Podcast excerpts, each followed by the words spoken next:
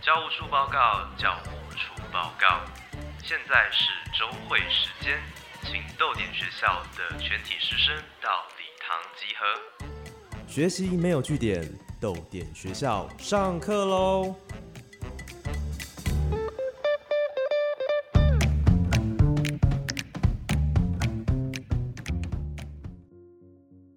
早安，豆林学校，我是教务主任廖静。今天是哪一位老师要来帮大家上课呢？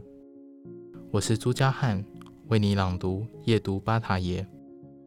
巴塔耶至今仍不合时宜，而且将永远的不合时宜。然而，每个不合时宜的真正当代人，都是试图与当代的不可能之处沟通之人。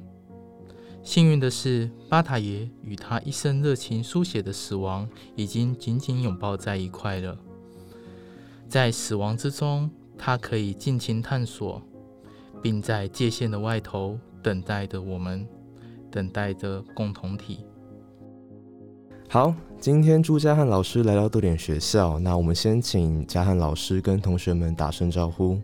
大家好，我是朱家汉，我是《夜读巴塔耶》的作者，也是小说家。好，我们先欢迎朱家汉老师来到豆脸学校。那首先我们要进入的是朱家汉老师的文学阅读养成史。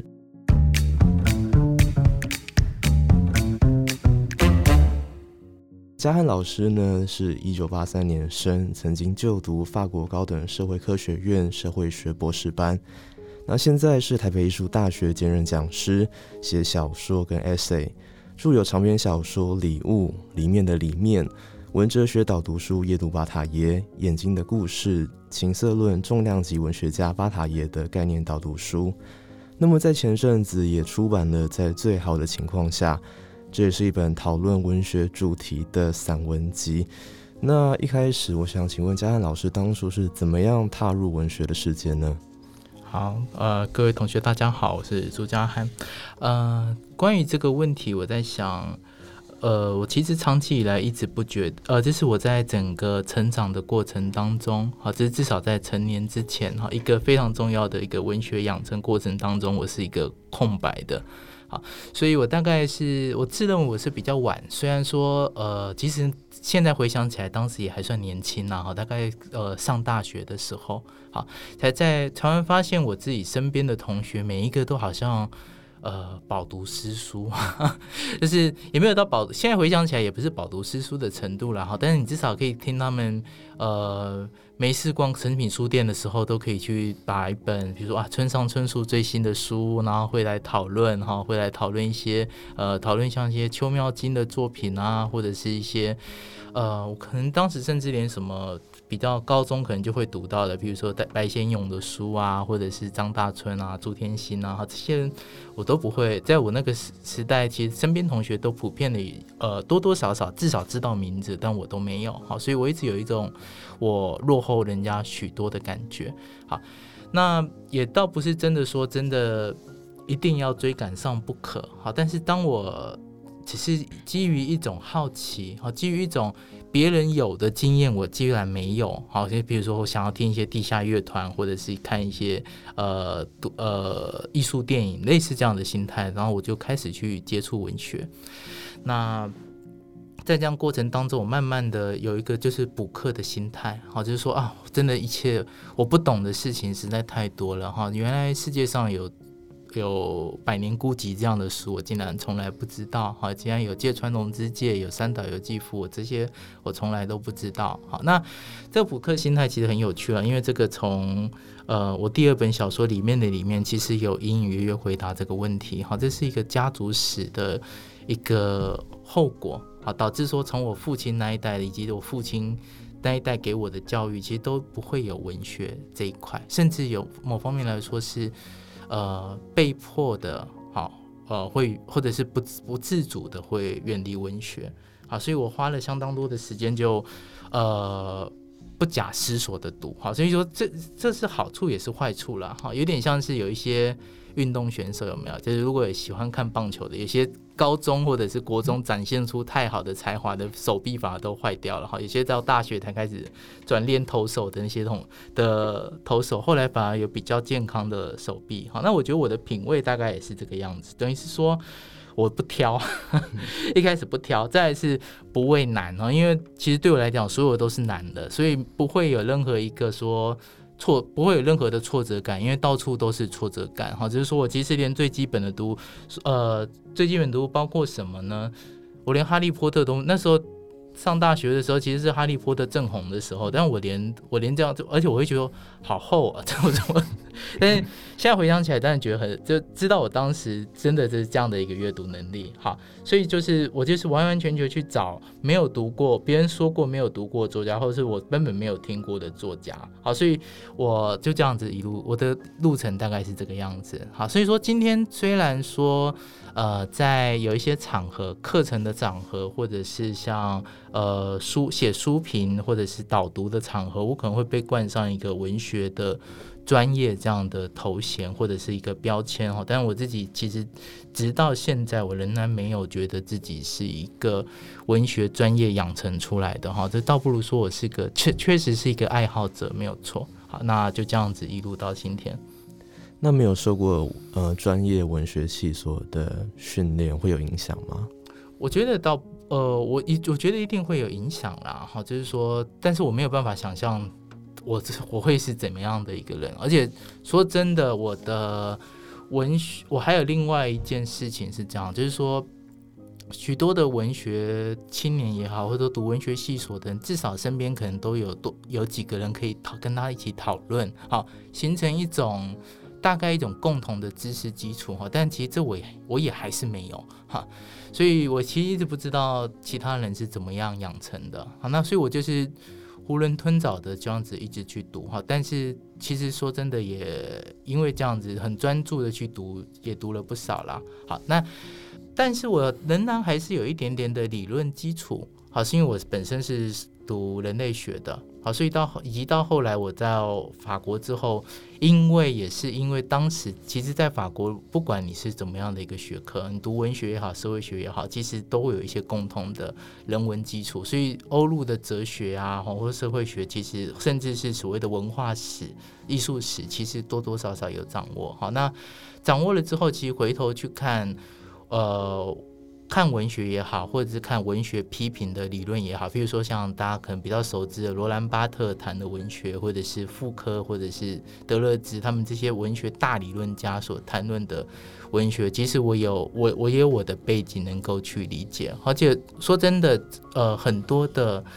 文学理论的背后的基础，其实有时候又回到了哲学、社会学、心理学这些学科上，哈，所以殊途同归啦，哈。总总之，其实也是觉得这一切道路，无论你怎么样踏上去的，你走的久一点，哈，或读的多一点，其实你都会在遇到这些你可能当初以为错过的一些作者或思想。刚嘉汉老师提到说自己一开始比较像是用补课的心态在读这些呃文学作品。那么有想过说，当初会从读者变成到现在带领其他读者阅读文学的这个角色吗？其实一直不太有哎，就是这不是我的，不是我的目标啦。哈。这是我第一方面我爱读哈，第二方面其实啊，有时是藏在心里，有时候是被自己刻意忽略，还有时候又突然兴起的，其实我的创作的欲望。好，所以作为一个创作者。或者是有一个创作欲望，有有一个最大的好处，好，它有一个最大的痛苦，是因为你一直创作，其实是一个长期的徒劳哈。你可能想写好多作品，但是呃写不出来，或写的很烂，或写出来就算自己很满意，也没有人愿意看，或者是就是没有机会嘛，或者是被不会被认可。好，但是有一个好处是。这一切所有的经验，不管你是读什么，读严肃文学也好，读哲学也好，或者是读，甚至你读科普，甚至读啊读读科学类的东西也好，所有的一切其实都会变成你的创作的养分。所以，因为我始终打着一个大旗子哈，说我想要，我真的很想要写小说哈，所以我又是又基于这个原因，我一直不假思索的这样一直读。所以说，这一切如果到后来能够接到这些稿，接到一些机会，好，或者是一些场合，其实也都是我觉得是因缘际会啦，好，所以说是你你再走下去，其实就是就是自然会遇到，好，例如说呃书评也是，好，就是当时在布洛格的时代，可能偶尔会被注意，好，或者是说呃。在一些场合，好可能会被介绍，抓抓去做一下对谈，你也会被去注意，好，所以就是开始有一些简单的场合可以写一些书评，因为其实书评是需要一个大量人力的，我想现在其实也都还是，好，所以我一直很希望说，对啊，再多一点更年轻的、更新的，或者是还没有。还没有还没有被认识的一些作者，一定还有很多啊！就像我当初当初那个样子，好，就是呃，能我觉得越多人能写，越多人能谈，好，对于作者也好，对于读者也好，或对于将来的创作者也好，也都是很好的。好，那我自己来说，其实就是就完全是因缘机会。好，那包括讲课也是啊，就是我在自己自家曾经经营过甜点店哈，因为。呃，生意不好的关系 啊，所以自己就是啊，算了，就当做当做招揽客人哈，就是你来吃甜点哈，但是某一个礼拜五晚上都会都会谈论一下文学，好，就这样子慢慢的开始。那嘉汉老师觉得，作为一个读者跟一个创作者最大的差别是什么呢？呃。我觉得还是有差别，还是蛮大的啦。它可以用很多的层面来说，好，但是，呃，用一个比较简单的说法，哈，读者当读者的时候，其实就是一个拼命吸收的过程，好，你完全可以放空自我，拼命的吸收，好，然后拼命的读，好，所有的一切都会变成你的养分，好。但作为创作者的时候，其实不管你读再多，或者是你引用再多资料，引述再多的资料。好，使用再多的，但是你在写的时候，你必然还是一个从内部把它掏出来的掏空的过程。好，所以也变成，呃，但两种其实有一个共通点啊，就是不管是阅读或书写啊，都是一种使我不再是我的一种方式。好，这阅读的时候，你打开，像是把自己完全的敞开来，好，跟别人的心灵沟通，有时候甚至像变成其他的人，好。让这样的过程中，那写作的时候，其实尤其是在做小说创作的时候，我觉得尤其是这样哈，你其实不会是，那不会至少不会是你日常的那个自己，好，也许是一个你自己不认识的自己，或者是只有在写作，而且是只有在写这个作品的时候才会出现的那个自己，好，你把它套出来写，把它这样子写写出来，嗯。那作为一个创作者跟作为一个老师的差别又是什么呢？啊，差别非常大，就是呃，可以分好几个层面来说了哈。就是简单来说，呃，以收入来说了，以工作的形式来说，当然，其实作为一个老师，可能是一个比较呃有办法去交代的哈，有办法去计算的。一件事情，虽然说备课也是花很多的时间或额外的有没有精神上的呃耗损，其实都是一回事。但是上课其实就是一个终点，一个终点费用，一个终点费用来算。好，那它也是会变成一个必须要去思考的一个分配的一个方式。好，那创作的话，其实虽然也会有所谓的稿费或者是版税的计算，然后，但是其实那个是完全没有办法换算的，我没有办法去算一个。作家他到底时薪是多少？哈，就算有，那也是最表层的部分。哈，真正的部分其实是没有办法这样计算的。好，所以对我来说，呃，这是我必须要分配的事情。好，所以它会有一个吊诡啦。好，就是说我还是真正把自己的写小说的为是第一要务。哈，那为了生活得要去教书。好，但是久而久之，这不会是一直不变的过程，因为教教的过程，其实也会发现。这也是很有意义的，好，或者说，呃，有些时候放在最绝望的方式来讲，说作为作家，我可能二流或三流哈，或者不确定这个作品，我自己的作品到底到能到怎么样的程度，好，但是至少我能够交出去的东西，好，能我我能够准备的东西，交出去的东西，那个是一个保证，好，可以保证我我至少我教的东西是。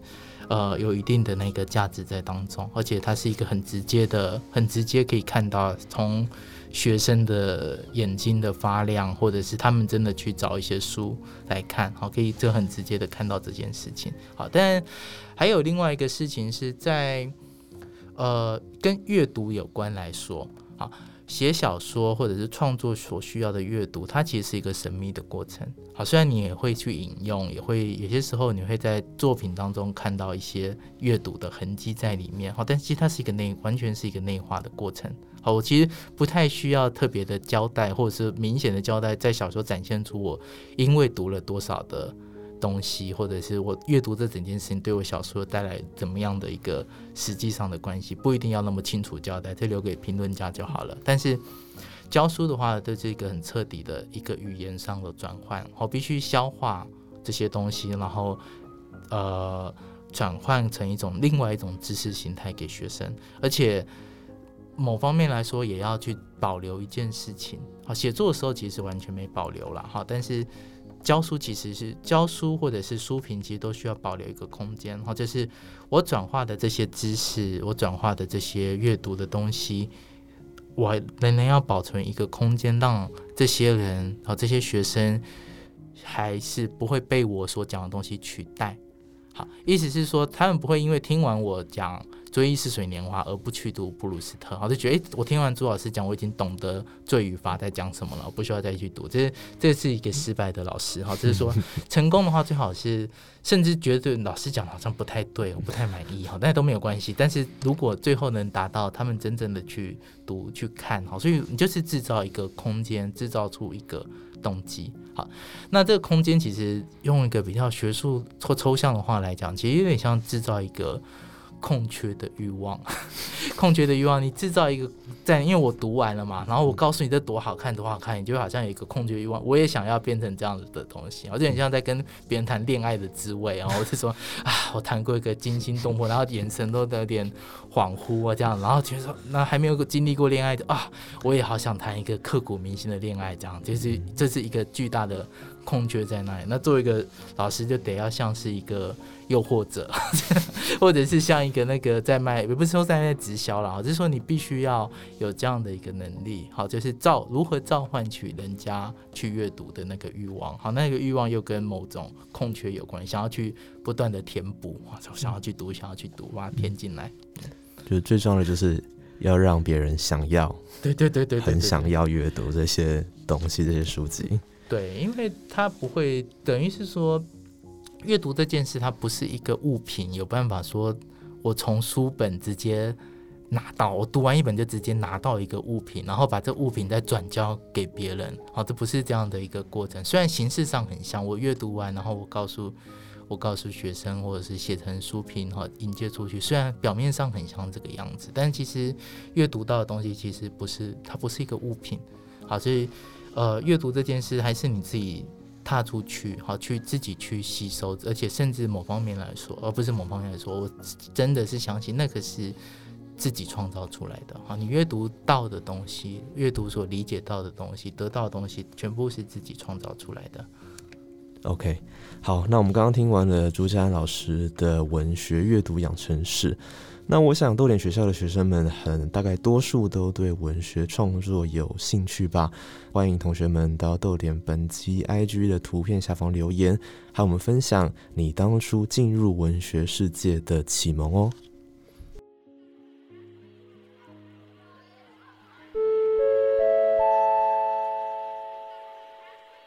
校外人士广播，校外人士广播，我是陈玉轩。几个礼拜前来豆点学校演讲的时候，遗漏了《南方从来不下雪》这本书，能请识货到的人交还给我好吗？谢谢。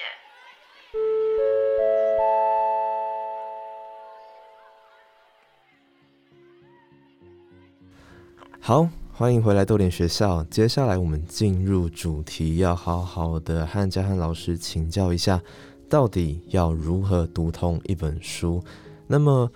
嘉恩老师平常在读书的时候有什么样的步骤，或是在读一本书之前会做什么功课吗？啊，我自己会先把这个问题再拆解一下哦，因为我其实不是一个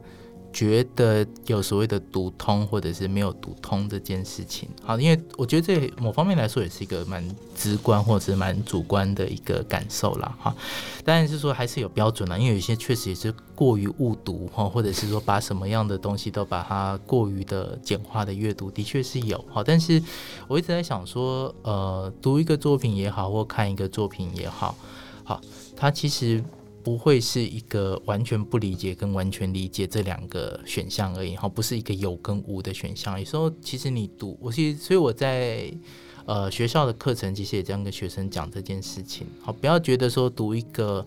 经典的作品，你觉得没有完全看懂，或当中有很多看不懂的部分，就觉得是没有价值的。你或许在当中只看到一句话，或者是留下一个印象，那个东西就是好的。好，这是。或许你只真的读完一整本书，你大概只懂得百分之十，好，只有一个模模糊糊的印象，好，但那其实也都是好的，好，所以不要从，因为有些时候太某某某种太过于简化的功利主义，哈，会把呃有得或失这两个当做一个绝对性的答案，哈，但我觉得阅读其实它没有这回事。好，那我觉得是第一心态先是这个样子。好，但所以说我就像我之前在讲的那个补课的心态，我既然是要补课，我之前都觉得自己是要补课，所以我就没有太大的挫折感。好，所以。我我也觉得说，我我可能最幸运的部分是我从头到尾其实好像没有特别的挫折感哈，甚至有点人天性的自虐自虐狂哈，就是看到很难或读不懂的书，我就很很心甘情愿的被被打败哈，或者是被 对，就被打败也好，或者被电也好，都是都是一个很很好的一个经验哈，因为这就是你你这个时候觉得才像是一个真正的经验。好，但这有点像是我在夜读巴塔耶里面，其实往往会强调的，这是巴塔耶其实。其实他也是采取这样的一个路线，哈，这是往让自己承受一个自己无法承受的巨大的挫败，那是要做一个无法经验的经验，哈，就是因为我们如果只是一个功利主义，说我想要很能够驾驭，我读一本书，我就是要获得什么，然后很轻松的这样拿到，哈，这是也是一种阅读的条件没有错，我想要读一本理财，我读完就知道怎么理财，然后多一个东西我就知道就有所获得，好，但是有些时候。尤其是像文学类或者哲学类的作品，哈，可能有时候反而是这个样子，好像它就是要让你读不懂，好像让你知道世界上真的有很多读不懂的东西，但是它有一些东西在后面，好，它可以影响你，它可以改变你，哈，它可以诱惑你，哈，可以引起你很多很多的想法，很多的情绪，好，那这些东西都是相当重要的，好，那。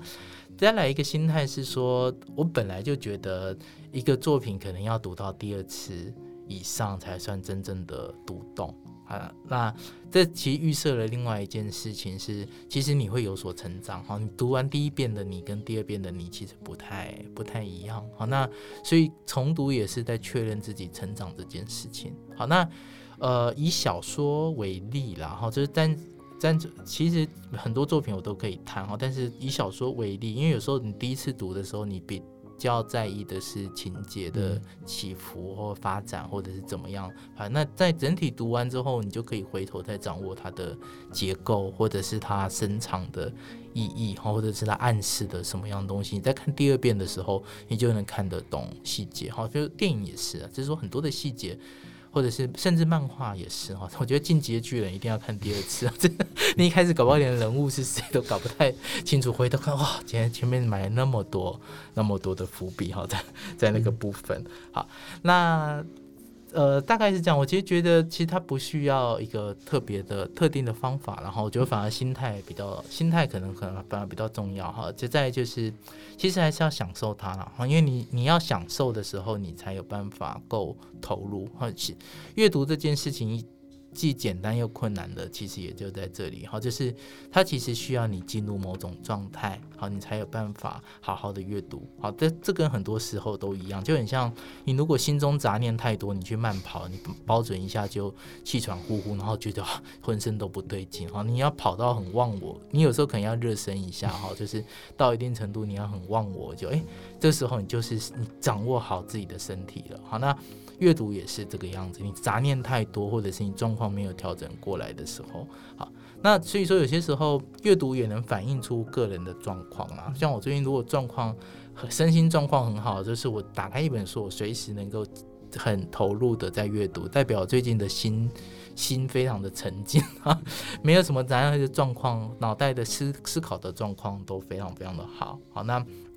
第一点是这个哈，那接下来有几个比较具体的建议是说。单纯阅读当然就是单纯阅读哈，但是我如果是要写书评的时候、导读的时候或者上课的时候，我还是有习惯去找论文来看。好，这是因为毕竟过去也也有学科的训练，所以还是蛮有蛮有这样的兴趣的。那找论文来看，我有一个其实会有一个重点，还是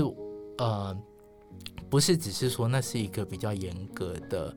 有一个严格形式的知识产出的类型，哈，这论文毕竟有一个学问学呃学院里面的一个架构。再其实他们是有一个问题意识在里面，好，就是你对东西是一个思索，那个提问比较深刻，带着一个比较深刻的提问的时候，那这也是在后来训练，在一开始其实读一读，到后来其实每个人会有。慢慢会有这样的一个东西，这样这样东西出来的时候就很好。他没有办法，其实他是一个没有办法教的，但是那是要不断提醒你。当你开始有一些问题的时候，好，然后你会因为的问题去读，然后再读一本书，去解析一本书，然后再去看其他的书，哈，然后把不同的不同的书全部都串在一起。好，比如说你会对死亡感兴趣，你会对孤独感兴趣，或者是对什么样的。怎样的主题、怎样的作者感兴趣的时候，你会去找相关的书。这时候一本书就不会再是一本书，或者你读了两本书，你可能会变成一加一大于二的这样的一个状态。刚刚嘉老师提到说，呃，有点像跑步前要热身。那么在呃阅读的状况下，嘉阳老师有没有什么推荐的方法，是可以让读者们更呃方便、更容易进入这些书籍呢？呃，有啊，就是我觉得反而是阅读这件事，感觉是很心灵的事情，或很抽象、很智慧的事情。但我呃，不管在阅读，甚至我在教学生创作的时候，我都会非常的强调，其实环境相当的重要。好，就是其实你是你是有身体的，你是有感觉的。好，所以呃，对啊，就像沃尔夫的那个自自己的房间哈，但自己自己会需要一些。呃，时间也好，空间也好，然后你的音乐，所以这是要自己去打造的哈。那自己去打造出来，自己会慢慢抓抓到这样的一个时间。那一开始有点可以强迫一点，将做像是一种那个训练，好，像是一种训练。那我像我前一阵子也稍微遇到一些困难嘛，我因为虽然我本来就是一个接案的工作者哈，不是一个正职工作者，但是。我因为三级警戒没有咖啡厅的时候，突然就没有咖啡厅，我好好难调整，这非常非常难调整。所以，呃，对啊，现在有咖啡厅就突然很好了。我只要去咖啡厅，只要一杯咖啡的那个时间，也不用待到太久，因为不敢待太久。但是不用待太久，其实进度就已经当天进度就达到了。好，所以其他时间我就要读，要要工作，要产出，要或者是闲读闲书都没有问题。对，那就自己要找了哈。这还是一个，因为怎么说呢，就是阅读的习，它就是一个习惯的培养，它这是一个习惯，跟你要天天跑步一样，你要要强迫，而且最好是要有某种仪式、仪式性的行为。好，比如说我就是一杯黑，我就是要一杯黑咖啡，好，或者是我要有什么好，那让自己引入这样的一个时时，呃，最好一个时间一个，然后再来就是更重要的一件事情。呃，就只要做到这一点就好。每天每天读，每天读，每天读，不要说周末才读，或者是啊三个月想起来再读一本。就算你那一天状况很好，把一本读完觉得很充实，其实那都有一点可惜。好，变成反而不如每每天，如果你都有零零碎的时间，二十分钟也好，三十分钟也好。然后读个三十页到五十页，或者是就三十页好了啦，也不要 也不要规定太多，就其实也不差哦。嗯，啊，如果三十页，你可能两一两个礼拜至少一本一本书，应该是不要太难的书，不要太厚的书都可以的。好，那慢慢的你会越来会越来越有劲，然后把自己规，所以。呃，这是一个方法哈。再来就是就是另外一个方法，就是我其实我我创作跟阅读都有采取类似的方式，就是开始切分。比如一本三百页的书，你自己预计，比如说十哦，我花十天读完好了，一天三十页就好了，大大概是这样的心态。我一天一天多少页，自己自己自己稍微算一下，或者是大概分做几章。其实有一些蛮多的书，其实会有作者都会有安排嘛。好，但但有些特别的书例外了，不是每一本书都这样。但是譬如说，它一个基本上都八章到十章，你大概多久花一部分读完第一第一章、第二章，这样一次序的下去。嗯，OK。所以嘉汉老师的呃给的一些建议就是，呃，找到自己适合的环境跟状态，还有就是每天呃不管那个量大或小，但是就是持续阅读。那么接下来我们要讨论的主题比较刺激，那它是我们要讨论一位被很多人认定很危险或是很极端的作家。那么在嘉汉老师的诠释底下呢？我们读者也可以读到很深情、很浪漫的面相，甚至有许多哲学上面的收获。那我们先休息三十秒钟，逗点学校马上回来。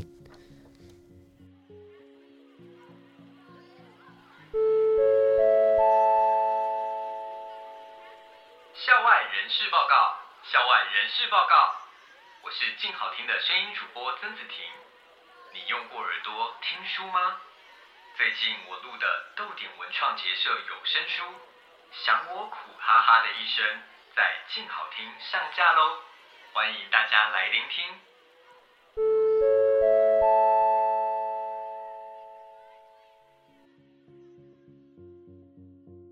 好，我们继续上课。假如有一本书读了之后可以让人彻底的上瘾，然后让你茶不思饭不想，整天只想活在那个世界里面。或者是说，当你读完了一本书，它就可以让你在精神上有彻底的改变，这样会不会很危险呢？那么，嘉汉老师有这样的阅读体验吗？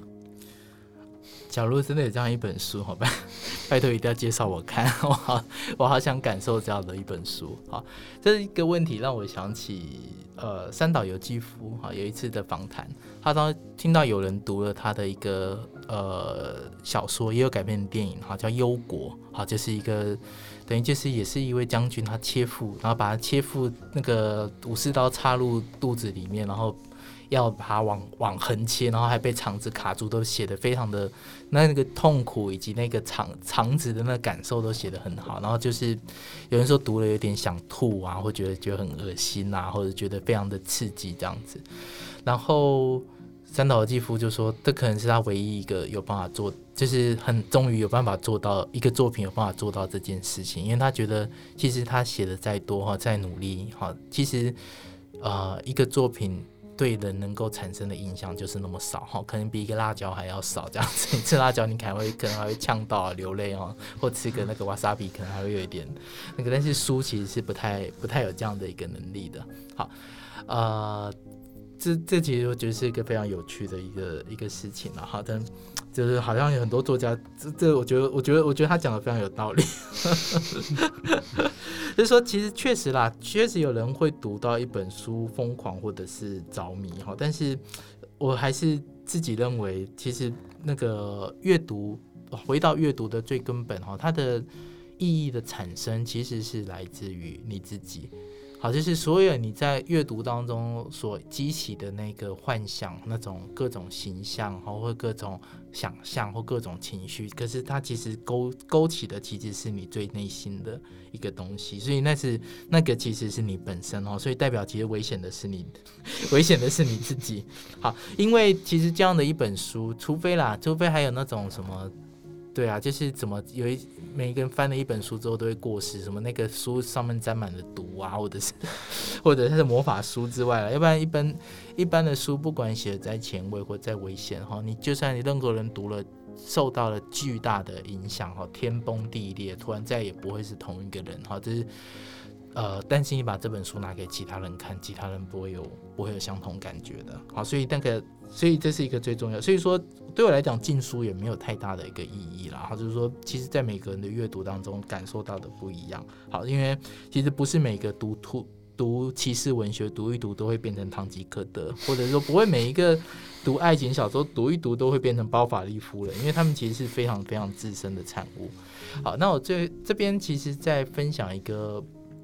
文学作品、文学史，大家可能都读过的哈，王尔德的那个道林格雷的那个画像，里面其实有一张，好，里面其实它也是一个，除了重点，除了在一个画像之外，好，在于他的那个朋友，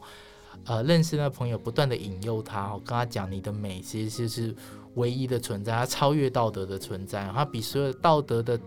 道德的那种任何讲的美好，其实没有你的美存在。你的美可以完全跳过这些东西。除了这些东西之外，其实那个朋那个损友，那个亨利先生呢，其实有给他一本书，好，也给他一本书。他就是直到最后，其实那个道林格也都还有说，就是他就是被这本书给毒害的哈，一本有毒的书。好，那本书其实呃，在呃在这个小说的第十章跟第十一章有写的非常非常。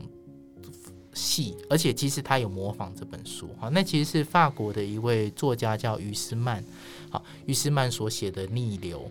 好，那那本书其实也很特别，里面就是一个有钱的贵族，哈，他在长受到人世间的各种风花雪月之后，突然觉得很厌世，好，所以他就躲到一个，就买了一个在乡间买了一个大房子，然后整天在里面玩各种小东西，哈，就是各种的。呃，收收藏品也好，各种画也好，各种书也好，或各种手工艺品也好，完全沉溺在这种单单溺于美的世界里面。好，但是其实说真的，这本书也传传递很久，但也 对，可是不会影响到每一个人。然后，这些重点的还是这件事情。好，所以说，呃，我倒不会觉得说真的有一本书是那么危险的。好，但是真正的危险，其实应该说其实是阅读本身。好，就是说不是真。如果在阅读一本书产生危险，但其实真正的危险其实就是在阅读本身。好，阅读跟写作其实本身就是危险的。好，因为它必然是一个把自己的经验给敞开来。好，所以如果本身没有尝受过任何的危险，或者是说阅读所有的东西最后都是无感哈，就是我就出单又多了一本书哈，你没有因此。啊，变得怪怪的，是没什么？你说今天怎么特别恍惚，或你最近讲话怎么都好像有点文绉绉，或者是怪怪的，这样，或者你写一些看不懂的东西，发表一些令人看不懂的的文字或者是作品的时候，好，那因为其实，呃，对，就是它其实背影，就是阅读当中，正你把自己敞开，像一种敞开于未知的经验，哈，让我。把我给放弃了哈，我的这个完整的我给放弃的时候，好，这个时候就会变成一个危险的状态。你会变成你在透过阅读或甚至透过写作，你可能会变成别人。就是就算真的有那个危险的东西在，它也是反映了自己可能里面本来就有的那一些情危险的情绪嘛。对啊，就像如果想想要写任何奇幻的小说哈，任何那种魔界啊，或者是召唤的那种东西啊，那不会是对所有人都有效，那永远是一个很特殊的哈，被选中的人啊，才会受到这个魔界或者是神奇的东西所影响。好，他不会，其他人碰到不会被招，他只是一个平凡的东西。那么对于嘉汉老师而言，有有没有哪一本书，就是它就是一个危险的书籍呢？呃。说真的，还真的有哈，不是因为今天是上豆点节目才特别讲，但是呃，因为我写在前言当中，这夜读巴塔耶的前言当中哦，就是我当初也差不多是二十出头的时候，去在二手书店偶然看到了巴塔耶的一本翻译，哈，就是那个豆点收录在那个圣神使人里面的那个第一篇哈，这是非常重要的作品《爱德瓦尔达夫人》。好，那当时那那一本书翻译成爱华达夫人。我是突然读了之后，突然觉得说：“天哪！我读到我读到什么样的一个小说？一开始才第一页、第二页，一点铺陈都没有，就突然才一个很惊悚的画面，就是那个爱华达夫人突然惨，就是下下面都不，就是完全不穿裤子，然后坐在桌子上，像那个叙事者，我打开他的大腿，而且说说看，请你看哈，我是神啊，我是上帝，然后就是。”那个惊悚画面，一瞬间我无语。可是，所以说，我觉得危险的书其实有点像是这样，它一瞬间剥夺你的，你无话可说，你也不知道怎么去形容这件事情。那嘉汉老师刚讲到了巴塔耶这位作者，那大家假如可能有听过的话，比较会对于他在描写呃情色或者是欲望的概念。那嘉汉老师也写了《夜读巴塔耶》这本书，能不能跟我们介绍一下巴塔耶这位作者，以及呃你如何诠释他的作品，然后写成《夜读巴塔耶》的过程呢？这其实是一个很长的故事哈，但我觉得我建议个人，我见人见还是直接读《夜读巴塔耶》是最好的一个方式。好，但这边只能作为作者简单的介绍一下哈，就是呃，当时就是豆点先出了。好好不容易，就是好不容易出了有一个机会出了巴塔爷的作品，哈，这是眼睛的故事，还有圣神使人，而且其实就是包括他其他小说作品没有很多。啊不算特别多哈，就是它其实还更多的可能是文学类的哦，不，这是哲学类的或者是呃理论类的作品，其实相对而言比较多啊。但是我一直觉得他的小说有一种很特殊的魔力，而且影响力非常非常的大啊。这不只是在法国，也是在在日本，其实也都可以看到它相当多的痕迹哈，影响力相当大。好，那呃当时就是呃因为这本书出的时候，在设计。讲座，好，这是设计了四轮到五轮的讲座的时候，其实就有在讨论这个框架。好，那我也就觉得这是一件很有趣的事情，因为我像刚刚前面其实有回答一个问题，就是我其实长久以来我的呃教学，呃，就是我个人的创作，好，个人的创作方面跟呃。文学的导读方面其实是分得非常非常的开的，好，这我像是两个工作在做，好，但是这是唯一一次就是我。呃，对，一边在做讲座的时候，其实就已经在生产书的内容。我们是在想象着书的内容的可能性的时候，一边在准备这样的一个讲座。所以在讲座结束之后，哈，加上一些资料的整理之后，就把这本书也其实也比预期中还要久的时间，好，把它磨磨出来，好，它磨出来。好，那里面其实就分几个架构啦。好，最初的架构当然是呃耶读巴塔耶的一个小传。好，那我我个人当然是读 消化相当多的一个资料好，但我不这不算我的功劳啦。好，其实这不是我的功劳，是因为其实真的要感谢法国跟美国有一些。研究者哈，他们整理出来的资料哈，因为巴台其实是一个很神秘的人，他也把自己的生平讲得非常非常的神秘，好，所以好在有这些传记资料，我就把它整理出来，好，所以算是站在巨人的肩膀上，把它做一个导，这是呃传记的一个呃缩减版的导读，好。那把他的个人的生平，以及尤其是我觉得最可能最珍贵的，其实前面，好，这是讲到他童年的部分，我觉得整理到一些，哦，在阅读当中还觉得对他，觉得真的对他后来相当影响方相当的大，好，或者是你把这整个他的人生整个摊开来看，你会发现他其实人生所有的一件事情，他永远不站在主流，他永远在，而且不是。不是没看到主流，他都有看到哈。就是说，他在超现实主义最盛行的时代，好，他其实跟超现实主义很多人都有认识哈。但他接受了一堆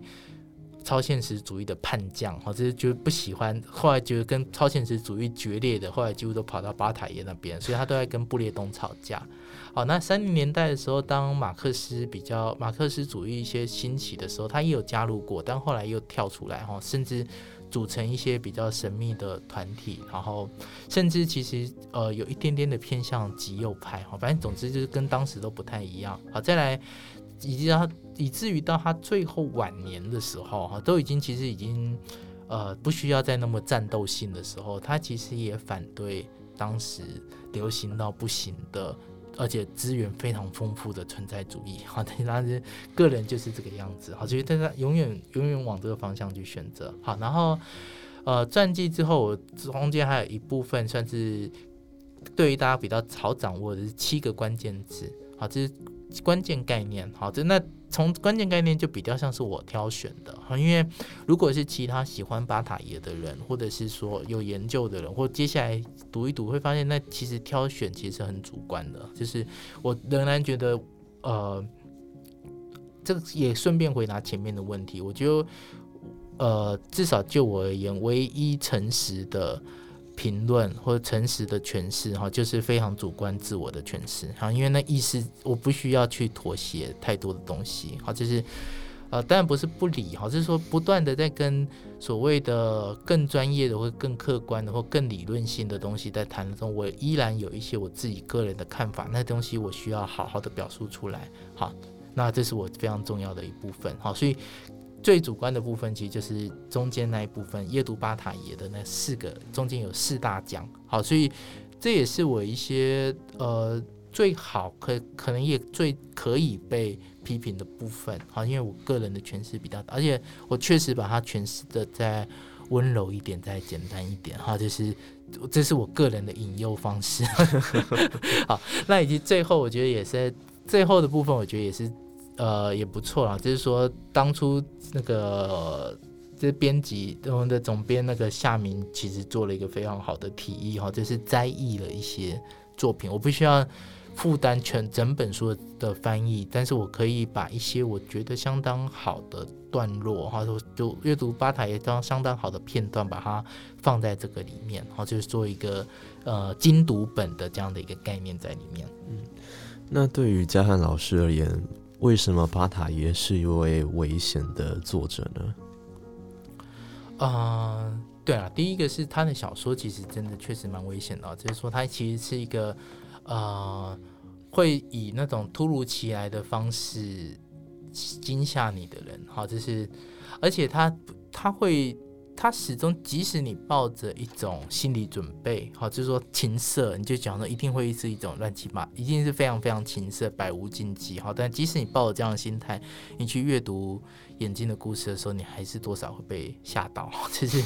因为它不跟一般想讲的情色禁忌好像不太不太一样，好，包括尤其是里面他创造了一个非常厉害的。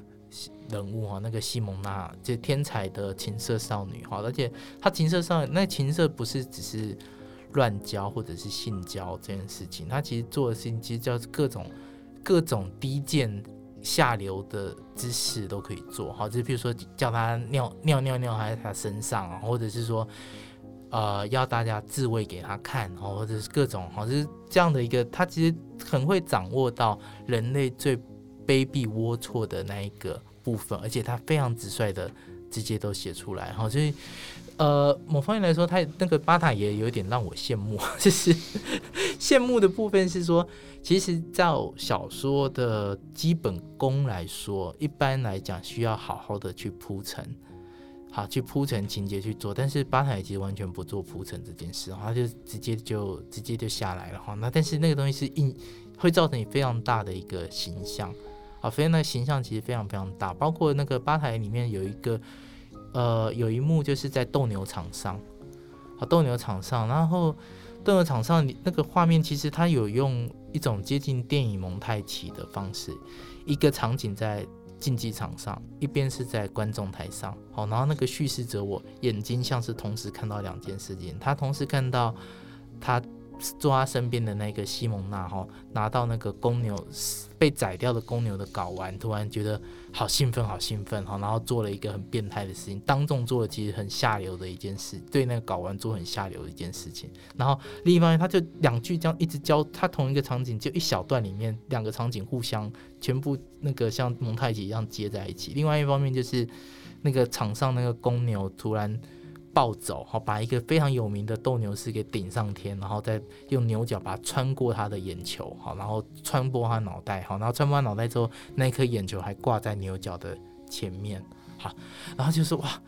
竟然不需要任何的铺陈，也不需要任何暗示说接受当不需要任何的预示说我当时不知道会发生这样的事情，然后写都不需要哎，竟然就这样子写出来，而且那个冲击力相当的够，好，就是说。啊，这也是一种方式啊，这是这是，其实有这样有点像打脸我自己啊，而且教教学生每次在教学生写作的时候，都说你要好好的铺陈每一个信息要有意义这样安排，但是结果他就吧台进来就完完全全像是一个那个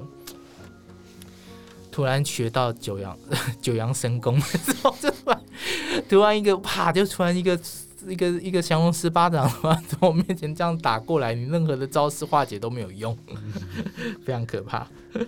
但这就跟嘉汉老师，呃，其实我们刚刚一直在讲到了，他不管是阅读或是创作，他其实都是很私人，然后他反映的其实都是呃，可能自己当下的那个状态啦。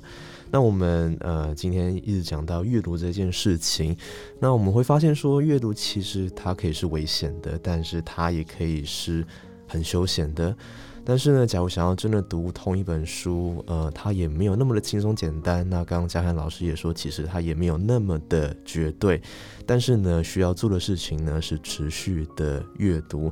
那能够让我们在文字当中沉淀，培养不同的视野。那甚至可以借由这样子去看见可能以往被我们忽略的一些新世界。我们今天谢谢嘉涵老师来帮我们上课。那在最后，老师有一个问题要问同学，这个同时也是你们的回家作业。好，各位同学，我要提出的问题是这个：好，在阅读当中，我存在吗？我是平常的我吗？而我又在哪里呢？请大家自己可以花一点心思去思考这个，其实看似简单哈，但其实没有那么好回答的一个问题。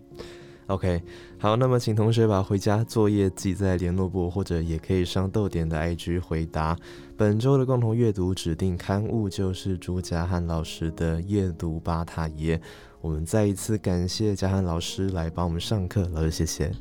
谢谢。好。我是廖静，学习没有据点，豆点学校下课，拜拜。